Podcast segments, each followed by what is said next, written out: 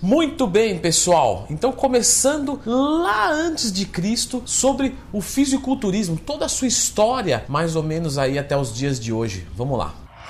Muito bem, pessoal. Sabemos que a musculação está aí presente, basicamente falando, mais ou menos dos anos 40, tá? Então aproveite e já deixa um joinha aí a favor da musculação. Porém, temos referência, veja só, da musculação há 4.500 anos antes de Cristo, né? então mais de 6 mil anos para trás, onde os egípcios já se mostravam exibindo algum tipo de forma física, ainda que o que se acredite seja que era por necessidade mesmo. Os gregos também, né, já desde essa época, mostravam algo é, como uma vertente do fisiculturismo como a gente entende hoje. Claro que naquela época era diferente, né? Essa exibição do físico era para demonstrar força física, né? Hoje sabemos que o fisiculturismo ele não é uma competição de força, né? É uma competição estética de volume muscular, simetria, proporção, definição. Mas nessa época representava, é, vamos colocar dessa maneira assim, poder. Não podemos falar de história do fisiculturismo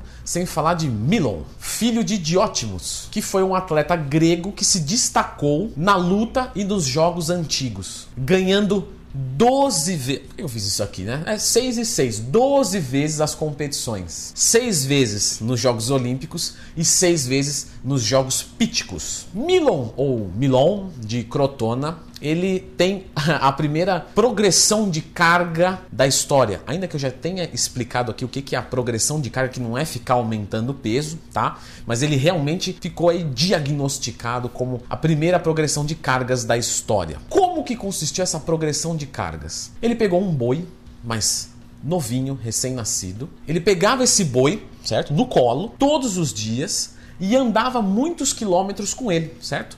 Aqui nas costas. E o que, que acontecia?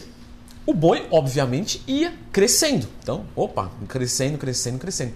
E todos os dias ele fazia a mesma coisa. Ou seja, na mesma proporção a qual ele ia ficando mais forte, o boi ia ficando maior. E aí nós temos a progressão de carga. Leandro, então quer dizer que a progressão de carga é colocar mais peso? Não, não. É aumentar, basicamente falando, a dificuldade do treino. Já fiz vídeo sobre isso. Mas ele utilizou dessa metodologia. Fantástico. Depois, é, conta a história, né? Que coitado do boi, né? Que pena dele.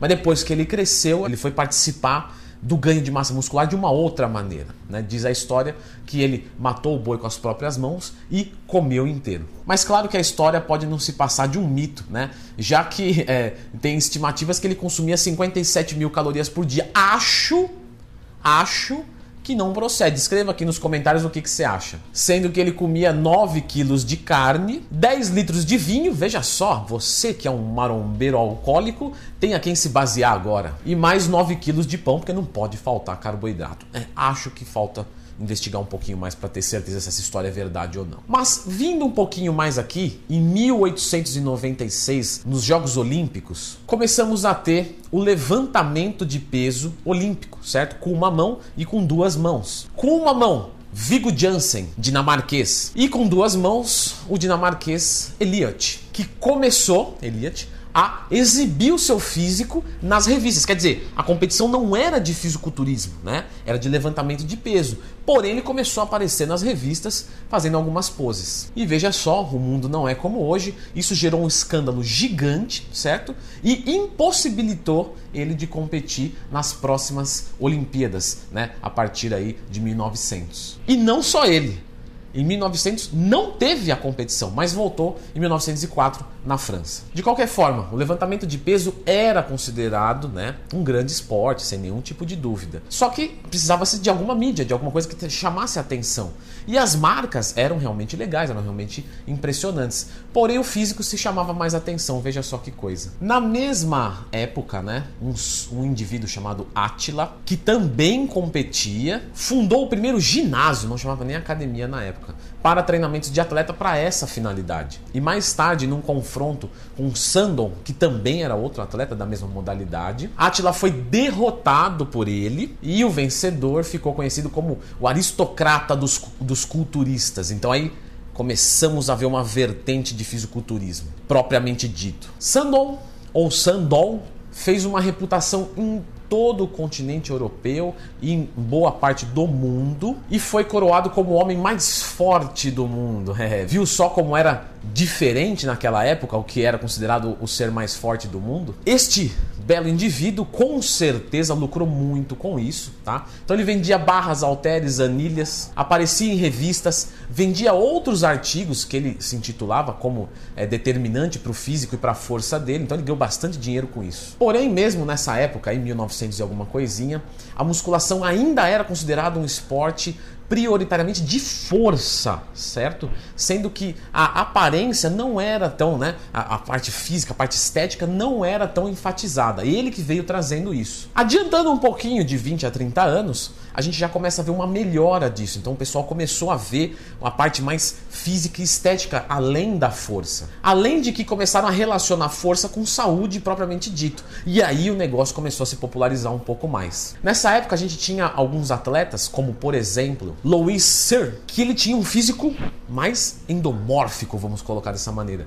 Ele era mais aquele gordo forte, né? Por outro lado, tínhamos Sigmund, não é Freud, fica tranquilo. Klein, que além da força se mostrava um físico, vamos colocar assim, tá? Esteticamente mais favorável. Então ele tinha mais simetria, mais definição, e isso começou a chamar a atenção do pessoal. Veja só como as coisas eram lentas nessa época. Tínhamos adiantado aí 20 anos no tempo, agora estamos em 1939, quase 1940, e nesse momento foi criado o Mister América, em Chicago, onde os competidores começaram a exibir o seu físico já que estamos falando de curiosidade, quem ajudou né, a, a intermediar isso, veja só, não foi uma federação gigante, é, profissional, Olimpíadas. Não, não. Foi a União Atlética Amadora. É ela que intermediou e fez possível acontecer esse primeiro campeonato. Aí sim, mostrando o físico e, e, e, comparando físicos e julgando físicos propriamente dito da parte estética. Ronald Smaker levou essa competição. Entretanto, em 1940, um ano depois, esse campeonato foi em 39 da América, aí sim nós tivemos um campeonato de fisiculturismo. Não, mas você não falou que esse daqui era de fisiculturismo? Não, então, ele era de exibição de corpos, mas ainda não era exatamente o fisiculturismo. Agora sim, 1940, fisiculturismo. E o seu campeão foi John Grimek, que mostrou um shape muito acima do que qualquer coisa ali para trás. Então ele realmente se destacou. E aí o campeonato começou a andar e tudo beleza. E aí nos anos 40, nos anos 50 começaram a aparecer outros nomes, como por exemplo Clarence Ross, Reg Parker e o Steve Reeves. E se vocês notarem todos esses físicos, vocês vão perceber como que evoluiu. Que legal, né? Deu uma diferença legal. Você viu que o pessoal começou a se aprofundar na parte de treinamento, nutrição, sem nenhum tipo de dúvida. Tamanho, volume, densidade, definição, gomos do abdômen, cortes marcados nas pernas, nas coxas, né? Vamos colocar aqui para não ser julgado. Cortes nos membros inferiores, estou é, dizendo aqui coxas. Você percebe isso uma grande melhora. Porém, em 1960, 70, 80 começa a Golden Age, até arrepio para falar, e arrepiei mesmo, cara do fisiculturismo, né? Com certeza a época mais impactante para o mundo do fisiculturismo, onde a gente tinha grandes nomes, né, como Larry Scott, é, Frank Zane, Arnold Schwarzenegger, que aí sim nessa época a gente pode dizer que os esteroides anabolizantes estavam é, com certeza sendo utilizados. Nessa época, né, estimava-se que o uso dos esteroides eram bem maiores, é, para não dizer basicamente iniciais, porém a gente não tinha um abuso de insulina, GH, e depois surgiu vamos colocar assim, uma, a gente não tem certeza se é verdade ou não, mas estima-se que sim onde o uso do GH era retirado da hipófise dos cadáveres e aplicados nos fisiculturistas. Veja só, porque não existia o GH sintético, né? Então, mais ou menos nessa época estimava-se que fazia isso, mas com grande risco de contaminação, né? E também nessa época, por haver um abuso dos esteroides anabolizantes, começaram a ter muitas mortes relacionadas ao fisiculturismo ou pessoas que tiveram problemas de saúde também. No final dos anos 80 para 90, a gente começou a ter uma acentualidade maior, né? Daquela era do gigantismo, do bitelismo, né? como você queira chamar, que foi quando começou a sair aquele lance da cintura fina e começou a ficar grande mesmo, realmente um volume de, né, não que antes não seja realmente gigante, mas algo realmente impressionante, né? E daí por isso da especulação do GH tá começando a ser utilizado de forma massiva. Porém, da década de 90 para cima, com certeza é assumido esse grande lance do fisiculturismo na sua, na sua maior fase, na sua fase gigante. Que aí vieram algumas pessoas, como por exemplo, grande, né? Não tem como falar de fisiculturismo sem falar dele, Dora Yates, o pai da intensidade, onde ele treinava com pouco volume e muita intensidade, e isso gerava para ele às vezes treinos de 10 dias de intervalo, né, para voltar a treinar o mesmo grupo muscular de tanto pesado que ele treinava. E ele começou naquela época do bitelismo, né? E ele veio evoluindo, evoluindo, e ele realmente foi o grande marco, né? Se você vê o físico dele ali na década de. no comecinho de 90 e no final de 90, aí você vai perceber que ele que trouxe isso. Vamos colocar assim, ele que pelo menos ficou marcado como o ser do bitelismo, Dora Yates. Porém, ele não competia só, né? Ronnie Coleman, até Ronnie Coleman, de Galvão Bueno, Nasser El Sombate, começou a vir incomodar também que ele era gigantesco, né? E super inteligente. Diegão, eu não lembro de cabeça, cara. Coloca aqui na edição todas as titularidades dele. Ele, ele tinha estudo, ele tinha, sabe, cara inteligentíssimo para mostrar para o mundo para que veio que a massa muscular não quer dizer um cara burro. Falava um monte de línguas, enfim, vocês estão vendo aqui. Nem eu consigo lembrar de tanta coisa que era. Muito legal. Nessa época, o fisiculturismo começou a chamar uma atenção gigantesca, muito maior do que antes, apesar do Arnold Schwarzenegger ser um cara muito popular, que foi para o cinema. Isso realmente trouxe um enfoque muito grande, né?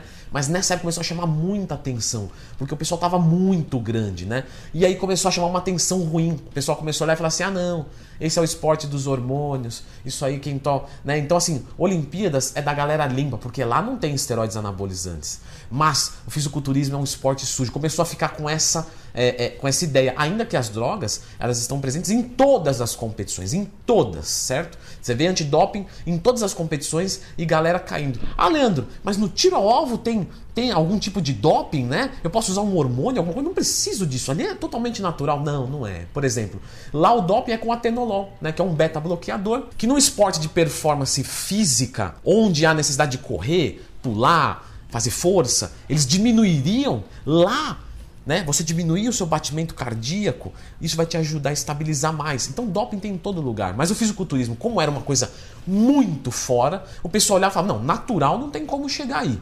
Agora, claro, correr é só o cara treinar, né?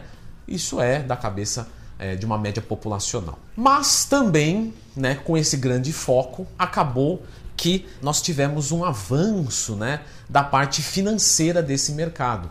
Então os campeonatos começaram a chamar muito mais atenção, patrocinadores começaram a querer patrocinar, né? Marcas de suplementos, é, marcas de roupas, marcas de artigos esportivos começaram a se interessar, começaram a querer patrocinar. E isso foi um marco, vamos colocar aqui, um marco financeiro, né? Ainda que, claro, já tinha uma grande evolução, mas esse marco aí do começo dos anos 2000 para frente realmente foi muito impactante para é, a movimentação financeira nessa área. Nos campeonatos, claro, de mesmo em nível de Mister Olímpia, você fala, pô, mas tem um checão ali de 100 mil dólares, 50 mil dólares, 200 mil dólares. Mas não, isso daí eles gastam é, de forma muito rápida, né? Então, uma preparação às vezes gasta 50 mil dólares por mês. Então, quer dizer, né? Aquele dinheiro dali ele nem lembra que ganhou.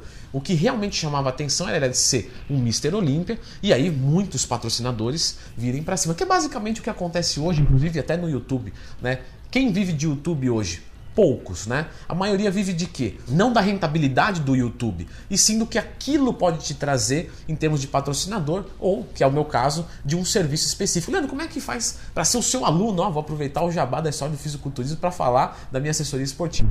É só acessar leandrotwin.com.br, cuido dos seus treinos, elaboro os seus macros e tiro todas as suas dúvidas, certo? Pois bem, nesses anos aí de 2000 para frente, Ronnie Coleman voava abaixo, derrubava todo mundo e tivemos alguns grandes nomes, as quais pessoas até hoje lamentam, né? E falam que foi roubado, que foi o Kevin Levrone, né, ali por, eu não lembro o ano exatamente se foi 2001 ou 2002, mas que né, falava assim, Levrone tinha que ter levado, Levrone tinha que ter levado, e acabava que passava batido. Outros fisiculturistas também mais indignados, como Marcos Hu, que falava, pô, eu tenho um tamanho gigante, mas não tinha simetria, né? Ele sempre reclamava que tomava pau, tomava pau. Aí nós tínhamos o contrário, Dexter Jackson, que era um cara seco, um cara proporcional, baixinho, mas também não ganhava no fisiculturismo porque parecia que faltava um pouco de volume, né? E o Ronnie Coleman, pau, pau, pau, pau, até que o Jay Cutler é, começou a vencer os campeonatos. Quando, claro, o Ronnie Coleman saiu de cena. Aí veio o Jay Cutler em 2006,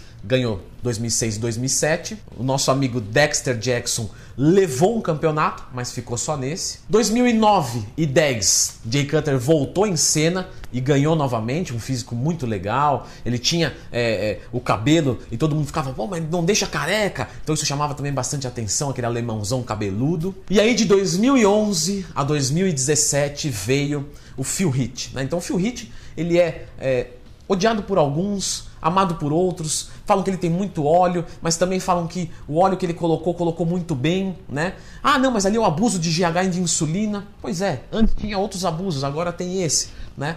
Por que, que esse é menos do que os outros? Enfim, né? Não vou discutir isso aqui aqui, mas Phil Heath veio, né? ganhou do Jay, Jay cumprimentou ele, eles eram amigos, né? Eles são amigos na verdade. O mesmo treinador deles, Rainy Rumble, que aplica o FST7, que eu aplico nos meus alunos por sua vez, que é uma técnica sensacional, a qual já também tem vídeo aqui no canal. E aí o fio começou a ganhar, ganhar, ganhar, ganhar. E sinceramente eu, ali em 2015, eu falava, esse cara não vai perder nos próximos 5, 10 anos, porque ele era muito novo, né? Com 30 anos e com um shape que batia gente de 35, 40. Então você fala, não tem ninguém Porém, entretanto, veja só como são competições. Em 2018, Shaw foi lá e venceu o Phil Heath. Né? Para algumas pessoas isso foi, sabe, tudo assim, ah, finalmente justiça. Mas, né? Agora, falando de injustiça, me lembrei de algo aqui. Ele fez uma encenação, vamos colocar assim, mostrando físico acima do que as federações aceitam, né? Isso é uma, um boatinho, mas eu acredito na veracidade sim. E aí, infelizmente, por ele ter feito isso, isso queimou o filme dele e aí estima-se que ele nunca vai ganhar um campeonato de fisiculturismo porque, né, pô, vai associar o campeão mundial com o Mr. Olímpia, com né, um filme pornô e aí isso vai pegar mal e, e, aí todo mundo é bastante revoltado com isso, já que Kai Green é, é um cara que veio de baixo, então, sabe, é uma coisa né, complicada. É, uma outra pessoa também que gosto bastante, né, que não citei aqui no vídeo, mas vale uma menção honrosa, é o Brent Warren, pelo seu jeito de treinar, sabe, louco, totalmente absurdo.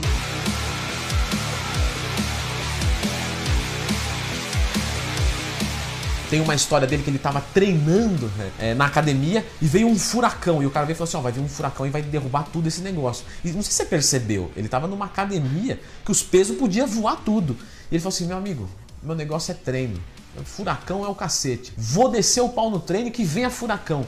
E falou que. E, e o cara contando. E, a, e, as janelas mexiam. Eu falava, vou morrer, vai morrer todo mundo aqui.